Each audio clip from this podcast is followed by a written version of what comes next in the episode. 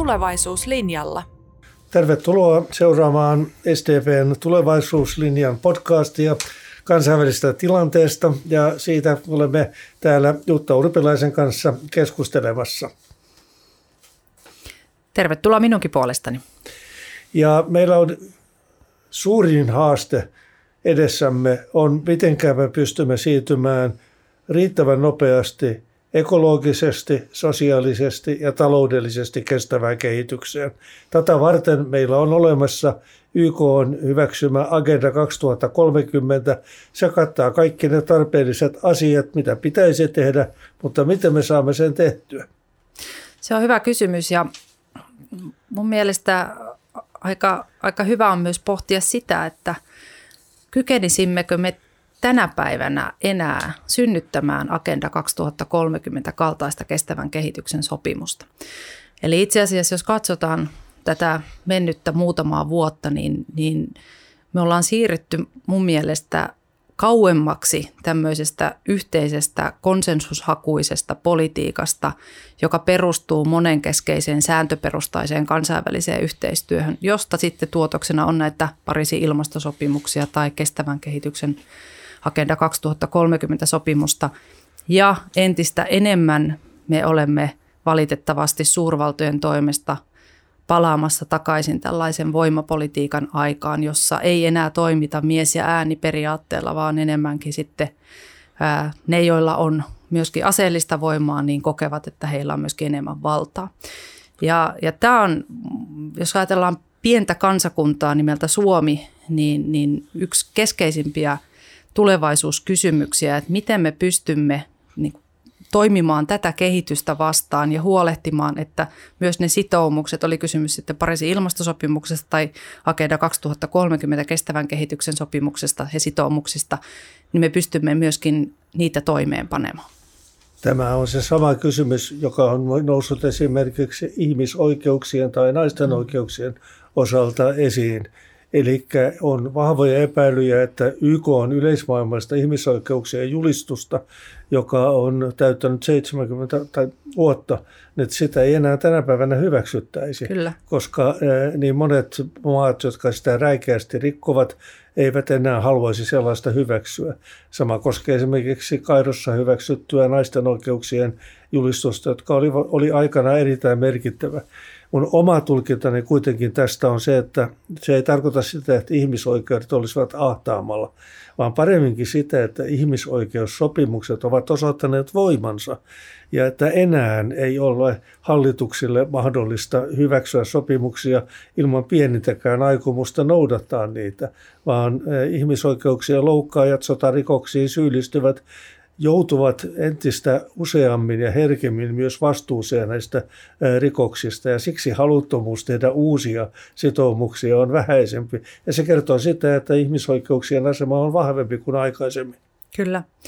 Miten sä näet Erkki, että jotenkin itse ajattelen niin, että – että Suomen näkökulmasta katsottuna ehkä se keskeinen työkalu myöskin toimia tämän monenkeskeisen sääntöperustaisen järjestelmän puolustamiseksi on Euroopan unioni. Et me ollaan Euroopan unionin jäsenmaa ja heinäkuusta alkaen, heinäkuun alusta alkaen myöskin Euroopan unionin puheenjohtajamaa. Ja, ja tässä tilanteessa, jossa nimenomaan Yhdysvaltojen johdolla suurvallat nyt näistä yhteisistä kansainvälisistä sopimuksista on, on irtaantumassa tai, tai ainakin niitä kyseenalaistaa, niin näen niin, että Euroopan unionillahan olisi tässä nimenomaan mahdollisuus osoittaa vahvaa johtajuutta, puolustaa tätä sääntöperustaista monenkeskeistä kansainvälistä yhteistyötä. Mutta toisaalta sitten taas Euroopan unionikin ehkä on enemmän tällä hetkellä ajallaan kuin, kuin, kuin moniin, moniin aikoihin ja, ja, ja paljon epävarmuutta myös äh, niin kuin leijuu Euroopan unionin tulevaisuuden yllä, ei vähiten tietenkin Brexitin takia, mutta mutta jaksa tämän ajatuksen, että, että Euroopan unioni on se paras työkalu, jolla Suomi voi myös tätä monenkeskeistä sääntöperustaista yhteistyötä puolustaa? Ehdottomasti, koska Euroopan unioni on näistä suurista kansainvälisistä toimijoista se, joka on yksiselitteisimmin sitoutunut ja halunnut puolustaa tätä monikeskistä sääntöpohjaista järjestelmää samanaikaisesti kun Venäjä on sitä vastaan rikkonut, Yhdysvallat on irtaantunut mm. niin Iranin sopimuksesta ydinaseiden osalta kuin eh, Pariisin ilmastosopimuksesta ja rikkoo avoimesti VTO, maailman kauppajärjestön sääntöjä. Ja kaikissa näissä asioissa EU on pysynyt tiukasti näiden sitoumusten eh, takana. Ja EUn tilanne on tavallaan kaksijakoinen ja mielenkiintoinen. EU on ollut pitkään heikko toimija. Sillä on ollut sisäisesti hajanaisuutta, mutta tässä kaksi-kolme vuotta sitten se sai shokin ensinnäkin eh, Trumpin valinnasta ja toiseksi Brexitin äänestyksestä. Ja tämän jälkeen minusta unioni on kuitenkin jollain lailla pystynyt ja halunnut koota itsensä ja pystynyt esimerkiksi Brexit-neuvotteluissa, samaten kuin ilmastoneuvotteluissa, pysymään yhtenäisenä ja myöskin sitten turvallisuuspolitiikassa ottamaan enemmän askelia viimeisen kahden vuoden aikana kuin edeltäneen 20 vuoden aikana. Ei tilanne ole mitenkään ongelmaton unionissa tietenkään. Meillä on näitä muutamia jäsenvaltioita, jotka avoimesti rikkovat meidän omia periaatteita ja sääntöjämme. Mutta enemmistön tahto kuitenkin toimia EUn kautta ja vaikuttaa, niin on minusta selvästikin kasvanut.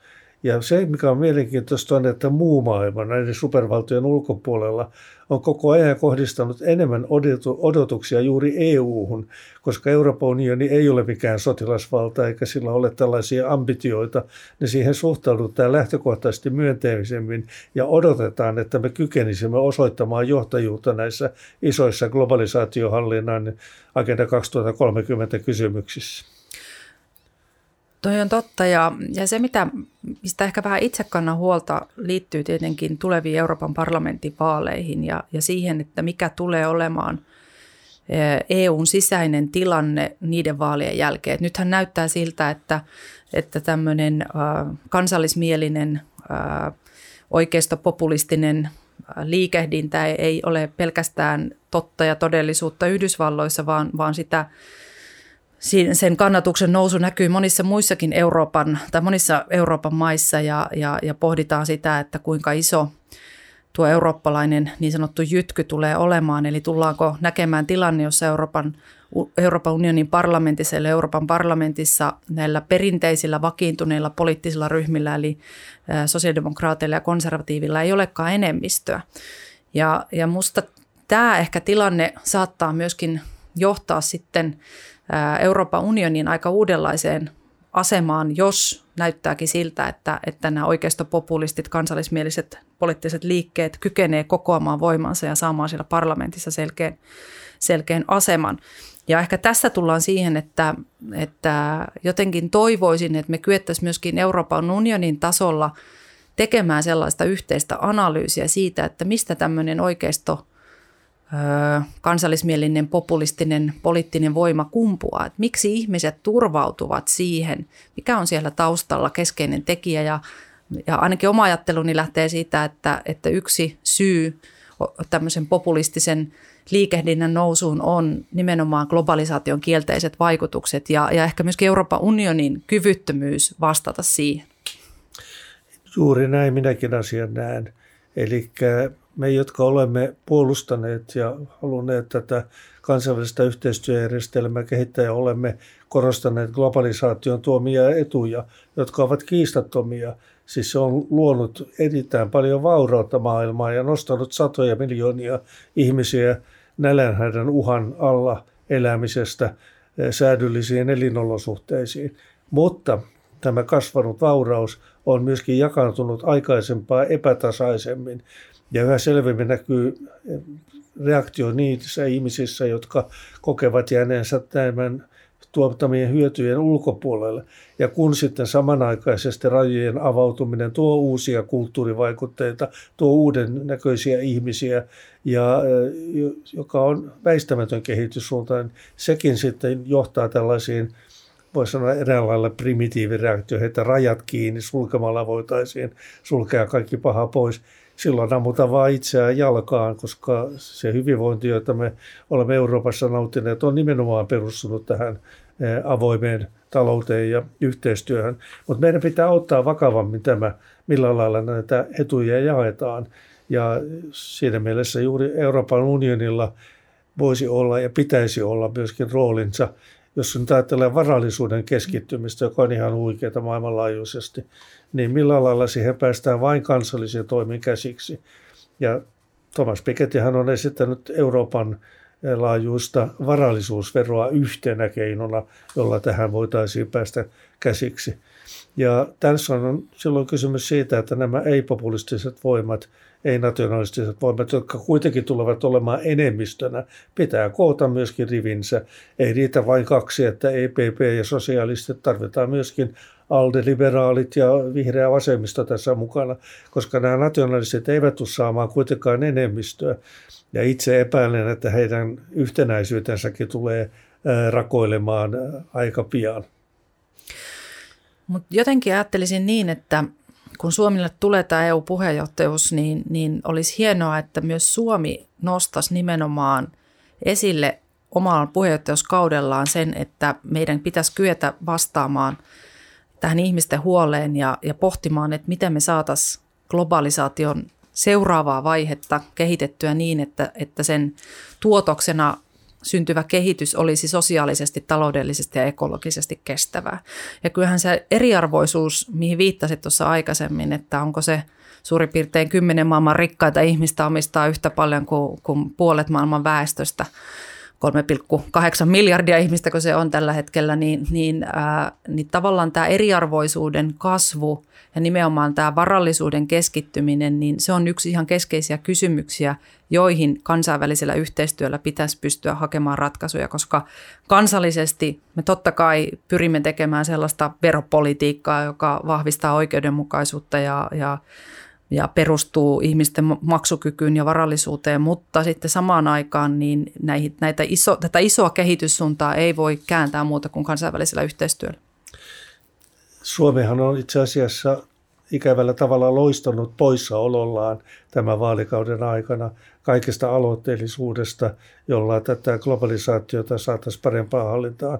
Edellisen hallituksen aikana me olimme aktiivisia joka suunnalla esimerkiksi veroparatiisien kuriin saattamiseen ja vastaavilla tavalla, mutta tämän hallituksen aikana ei mitään. Ja se johtuu tietysti siitä, että hallituksen kokoonpano on sellainen, että yksi osapuoli edustaa tätä rajat kiinni ajattelua. Ei kovin johdonmukaisesti, mutta pystyy, on pystynyt kuitenkin estämään sen positiivisen aloitteellisuuden ja aktiivisuuden, jolla, jo, johon Suomella muutoin olisi edellytykset ja erittäin vahva intressi toimia niin, ja jos me yhdessä muiden Pohjoismaiden kanssa käyttäisimme tätä, niin uskon, että pystyisimme saamaan myös konkreettisia muiden arvostamia tuloksia. Kyllä.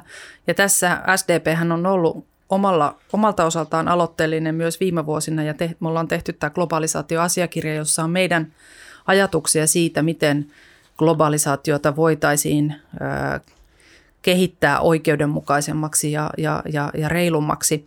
Mutta toinen asiakirja, jonka SDP on myös vastikään julkistanut, on meidän Afrikka-linjaus. Ja mä ajattelin ehkä siitä siirtyä toiseen tärkeään teemaan, joka on viime vuosina oikeastaan noussut sekä Euroopassa että Suomessa poliittisten päätöksentekijöiden eh, agendalle ja se on Euroopan kohtalon yhteys Afrikan mantereeseen.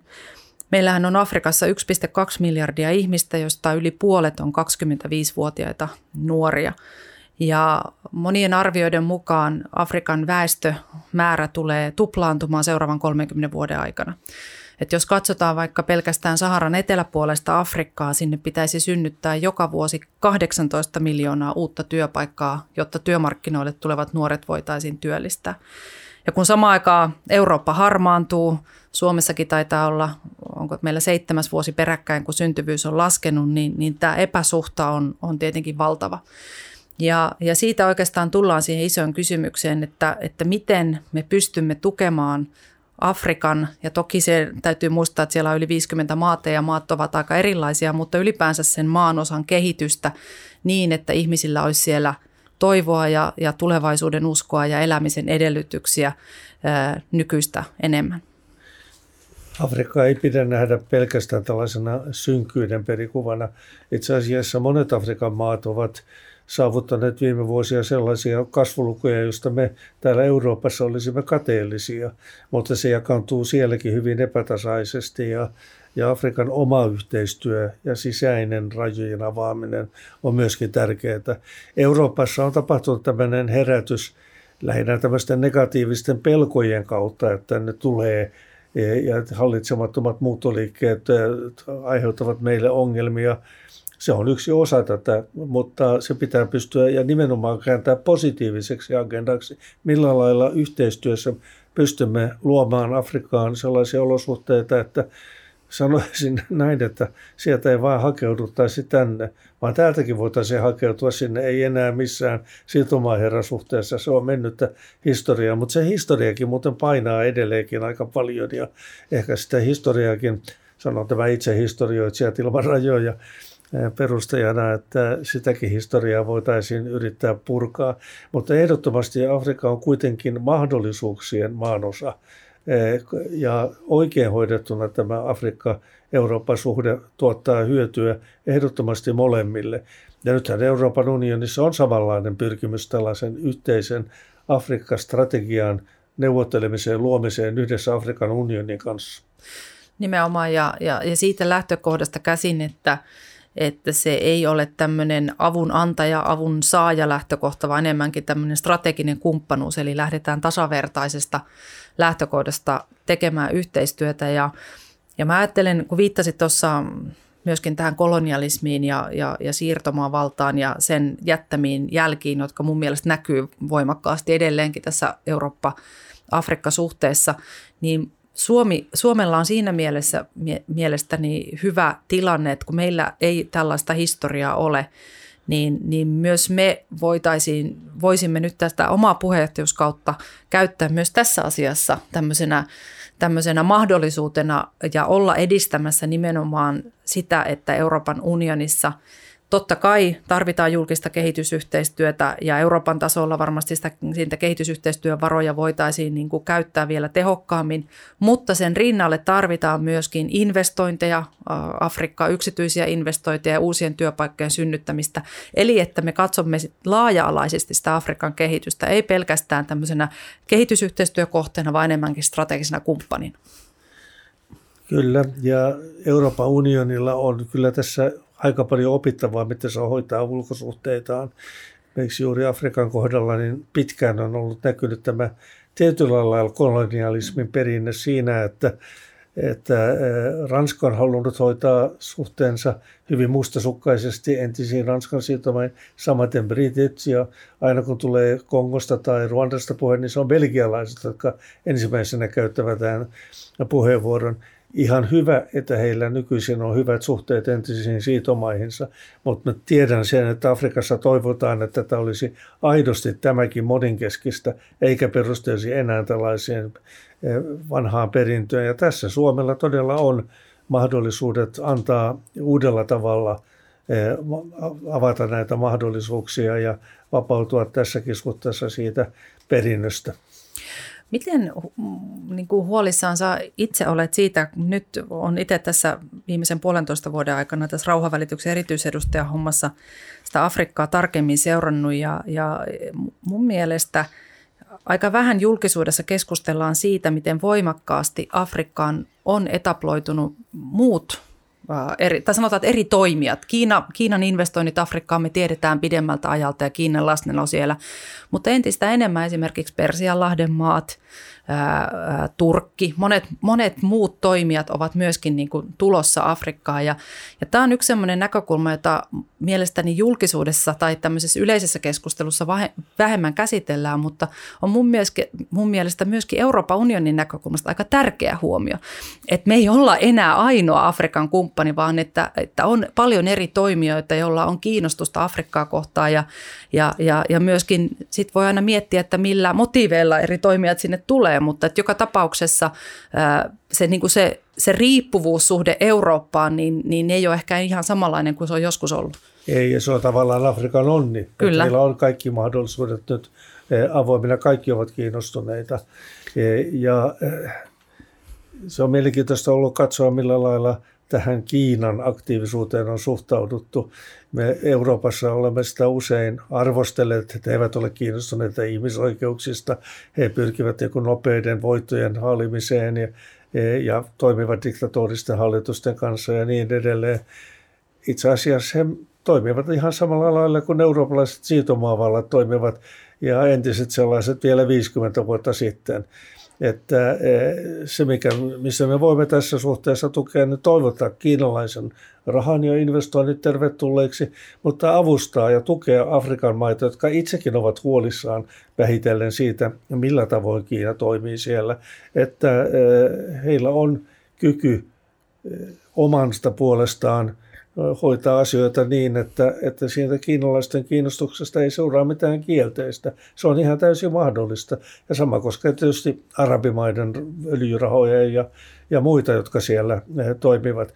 Mutta tässäkin tämä sääntöpohjaisuuden, sopimuspohjaisuuden, kauppajärjestön pelisääntöjen täsmentäminen ja kunnioittaminen on tärkeä asia. Että siis tämä ei voi olla niin, että Eurooppa yhdessä Afrikan tai kenen tahansa kanssa sopii säännöstö, että sitten muut noudattaisi, vaan kyllä sen täytyy olla aidosti moninkeskistä maailmanlaajuista toimintaa. Meillä ei esimerkiksi ole investointeja koskien mitään tällaista vielä maailmanlaajuista regiimiä. Sellaista yritettiin OECDssä maisopimuksessa, mutta se kaatui sen vuoksi, että se oli, silloinen luonnos olisi niin epätasapainoissa eh, näiden suuryritysten etujen ajamisen merkeissä, että, että oli parempi, että siitä luovuttiin, mutta se ajatus siitä, että tarvitaan jokin yhdessä sovittu riittävän tasapainoinen velvollisuuksien ja oikeuksien sopimusjärjestelmä, joka korvaisi nämä monet tuhannet kahdenväliset investointisopimukset, jotka tietysti ylipäänsä te, yleensä tehdään vahvemman osapuolen ehdoilla, että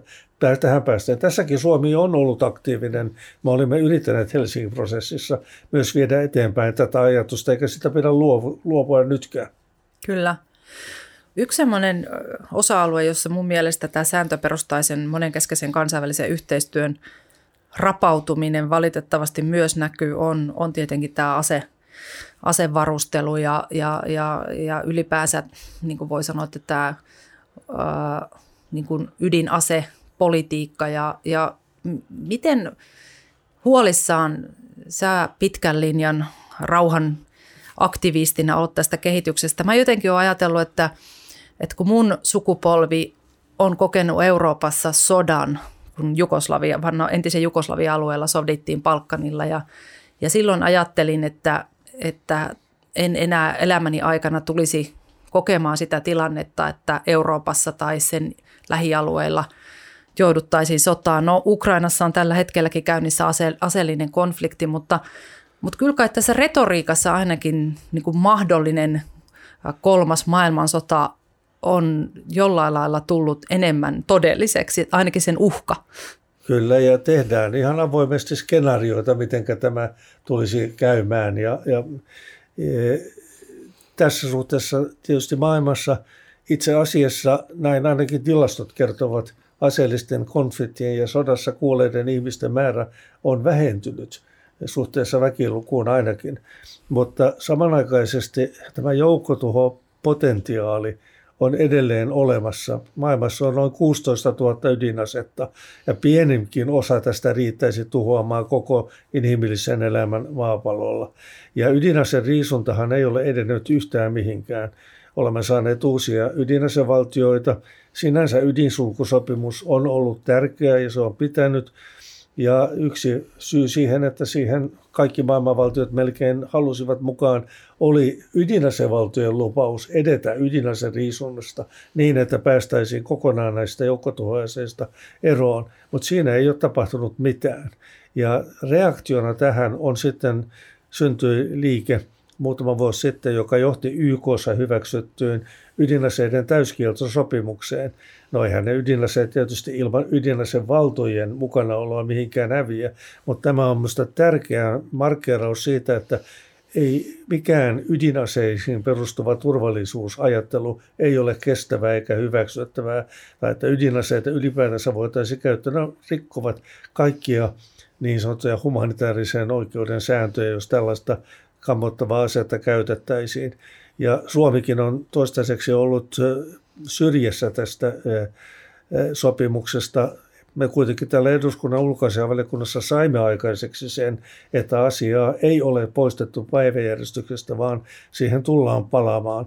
Ja toivottavasti myös Ruotsi tulee mukaan, koska näiden kahden maan mukana olla tällaisessa olisi erittäin vahva signaali siitä, että ydinaseisiin ja joukkotuhojen perustuva turvallisuus ei ole hyväksyttävää eikä kestävää. Kyllä tämä on varmaan semmoinen asia, missä, missä sitten tulevina vuosina ja, ja, ja varmasti myös seuraavalla vaalikaudella, niin täytyy miettiä myöskin niin uusia keinoja. Että jos nyt näyttää siltä, että Yhdysvallat irtautui tästä INT-sopimuksesta ja, ja Venäjäkin on siitä irtautunut. Kiina ei ollut sen alun perinkään mukana, että onko ylipäänsä tässä maailmanpoliittisessa tilanteessa mahdollisuus olla rakentamassa jonkinlaisia uusia sopimuksia, jolla näitä joukkotuhoaseita tai tätä aseita, joukkotuhoaseita ollaan rajoittamassa tai ylipäänsä tätä ase, aseista riisuntaa edistämässä vai ollaanko me menossa uudelleen tämmöiseen niin kuin asevarustelun voimakkaaseen kasvuun ja, ja, ja, ja myöskin niin kuin tämmöiseen uuteen aikakauteen, koska totta kai tämä on myöskin Euroopan ja Suomen kannalta ö, iso turvallisuuspoliittinen kysymys. Kyllä iso kuva on aika synkeä sillä tavoin, että ydinasevallat modernisoivat ydinasejärjestelmiä ja kehittävät uusia tapoja toimittaa ydinaseita kohteisiin. Johtaako tämä maailmanlaajuiseen varustelukierteeseen on vielä vähän avoin asia, koska toisaalta esimerkiksi Venäjällä ei olisi sellaiseen varaa, eikä kenelläkään olisi varaa, pitäisi olla järjen käytön perusteella varaa tällaiseen varojen ja luonnon väärinkäyttöön. Mutta tämä ydinasekysymys on se iso, suurin ongelma ja ydinasejärjestelmiin liittyvien neuvottelujen pysähtyneisyys. Ja on varmaan niin, että INF-sopimusta keskimatkojen ohjuksista ei, ei saada henkiin herätettyä, elleivät sitten muutkin ydinasemaat, eli Kiina, tule siihen mukaan. Ja se ei ole nyt näköpiirissä. Mutta toisaalta on kuitenkin koko ajan meneillään myös prosesseja, joissa halutaan tehokkaasti vaikuttaa aseiden kehittämiseen niin, että uusia asejärjestelmiä ei otettaisi käyttöön. Yksi koskee näitä robottiaseita tai automaattiaseita, joissa ihminen ei enää olisikaan se, joka tekisi päätöksen siitä, että, että kuka saa elää ja kuka kuolla. Ja tästä on nyt lähtenyt liikkeelle samalla lailla kuin Miinesopimuksen synnyttänyt kansalaisjärjestöjen laaja kansainvälinen liikehdintä, jossa monet valtiotkin ovat mukana. Ja tässä prosessissa Suomen täytyy tietenkin olla alusta alkaen vahvasti eh, mukana. Ja on muitakin tällaisia rajoitettuja asejärjestelmiä koskevia asioita, joissa voitaisiin saavuttaa eh, edistystä. Mutta mielenkiintoista on todellakin, että kaikissa näissä viimekin aikojen edistys, kuten asekaupasopimuksessa, niin se on ollut kansalaisjärjestö, kansalaisyhteiskunta, joka on ollut liikkeelle paneva voima ja sitten on riittävä määrä hallituksia tullut myös mukaan. Kyllä tämä osoittaa sen, miten tärkeässä roolissa kansalaisyhteiskunta on ja tämä autonomista aseet kysymys on, on ehdottoman tärkeää ja, ja siinä Suomen pitää olla mukana rakentamassa tätä yhteistä rintamaa. Mutta kaikesta huolimatta voi sanoa näin, että me ollaan, eletään mielenkiintoisia aikoja ja monia isoja asioita on ilmassa, jotka synnyttää paljon epävarmuutta, mutta, mutta silti ajattelemme niin, että toivottavasti tulevaisuus on valoisampi kuin kuin menneisyys ja sen eteen me tietenkin olemme sosiaalidemokraattisessa liikkeessäkin valmis tekemään töitä. Kiitos tästä keskustelusta ja, ja varmasti kansainväliset asiat tulevat olemaan jatkossakin julkisen keskustelun kohteena. Tulevaisuuslinjalla.